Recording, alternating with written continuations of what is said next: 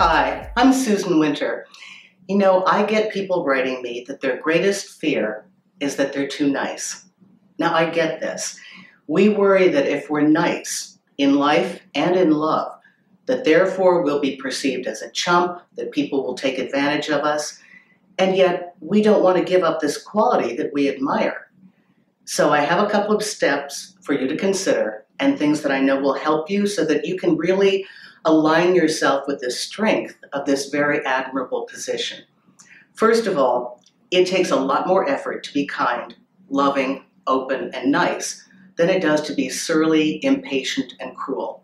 It takes a lot more evolution and understanding to choose, actively choose to be the better version of yourself. So let's make this work for you. The first way is to absolutely come into agreement with it philosophically, to understand that you're an inherently nice person and that the only power that you will ever find as a human being to function from is to live in the truth of who you really are. So, by understanding that you have made a choice to be kind, to be loving, to be the better version of yourself, because you personally admire that and you want to be that in the world, that is very empowering. That's an action step. That says, I'm not going to let this world taint the beautiful version that I know is possible, that I can be here. So come into absolute agreement with that, that you will embrace, not rail against this part of yourself. That's the beginning to really getting solid and having it be powerful.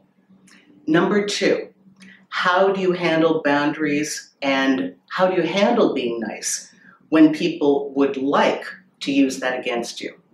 First of all, let's deconstruct the fact that because you're nice doesn't mean that you're more prone to being abused.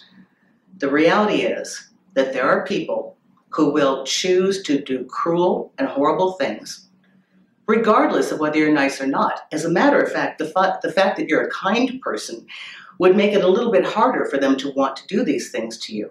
But everybody, independent of their personality, is going to get their fair share of betrayal, abuse, uh, people that want to create harm because they're just, they don't have another skill set to really get what they want. So we're all going to get it.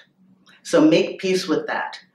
And then understand that how you express this needs to be clever.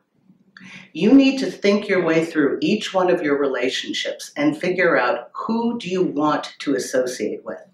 You know, we can't choose our family, we can't choose our coworkers, but in our personal lives and in our romantic lives, we get to choose people that bring out the best in us, people that don't test our boundaries. I have done numerous times of absolute spring house cleaning. I've eliminated 90% of the people in my life because I realized that I have to continually reinforce my boundaries to be nice because they're trying to get time, attention, resources, something, and it's about them. It's really not about me. You have every right to select carefully with whom you want to be this kind and nice person. How far you let them in on the inner circle. And the minute you start eliminating people that you realize really don't have your best uh, intentions at hand, that really aren't playing fair, you will find an immediate release from all this anxiety that you have. And thirdly, how do you be the person that you want to be and live in this world today? Separate and apart from your boundaries, separate and apart from accepting your disposition you find the strength and clarity in knowing that this is a choice and that you do it in a clever fashion. Meaning, you clearly state your needs, your boundaries, and assess every interaction according to if this is something that feels right for you or it doesn't. Because this is your kindness, you have a right as to with whom you want to share that and to what degree. That you may not know. Kind doesn't mean I'm going to give you everything you want the way you want it. Kind means I'm going to consider this, figure out if this is something that I can do, if it's something that I want to do, what degree and what aspect do I feel like participating? And then get back to you.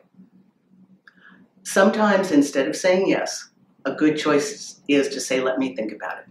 Give me some time to think about that. Nice people do very well in love. Don't think that you're being a chump because you're nice.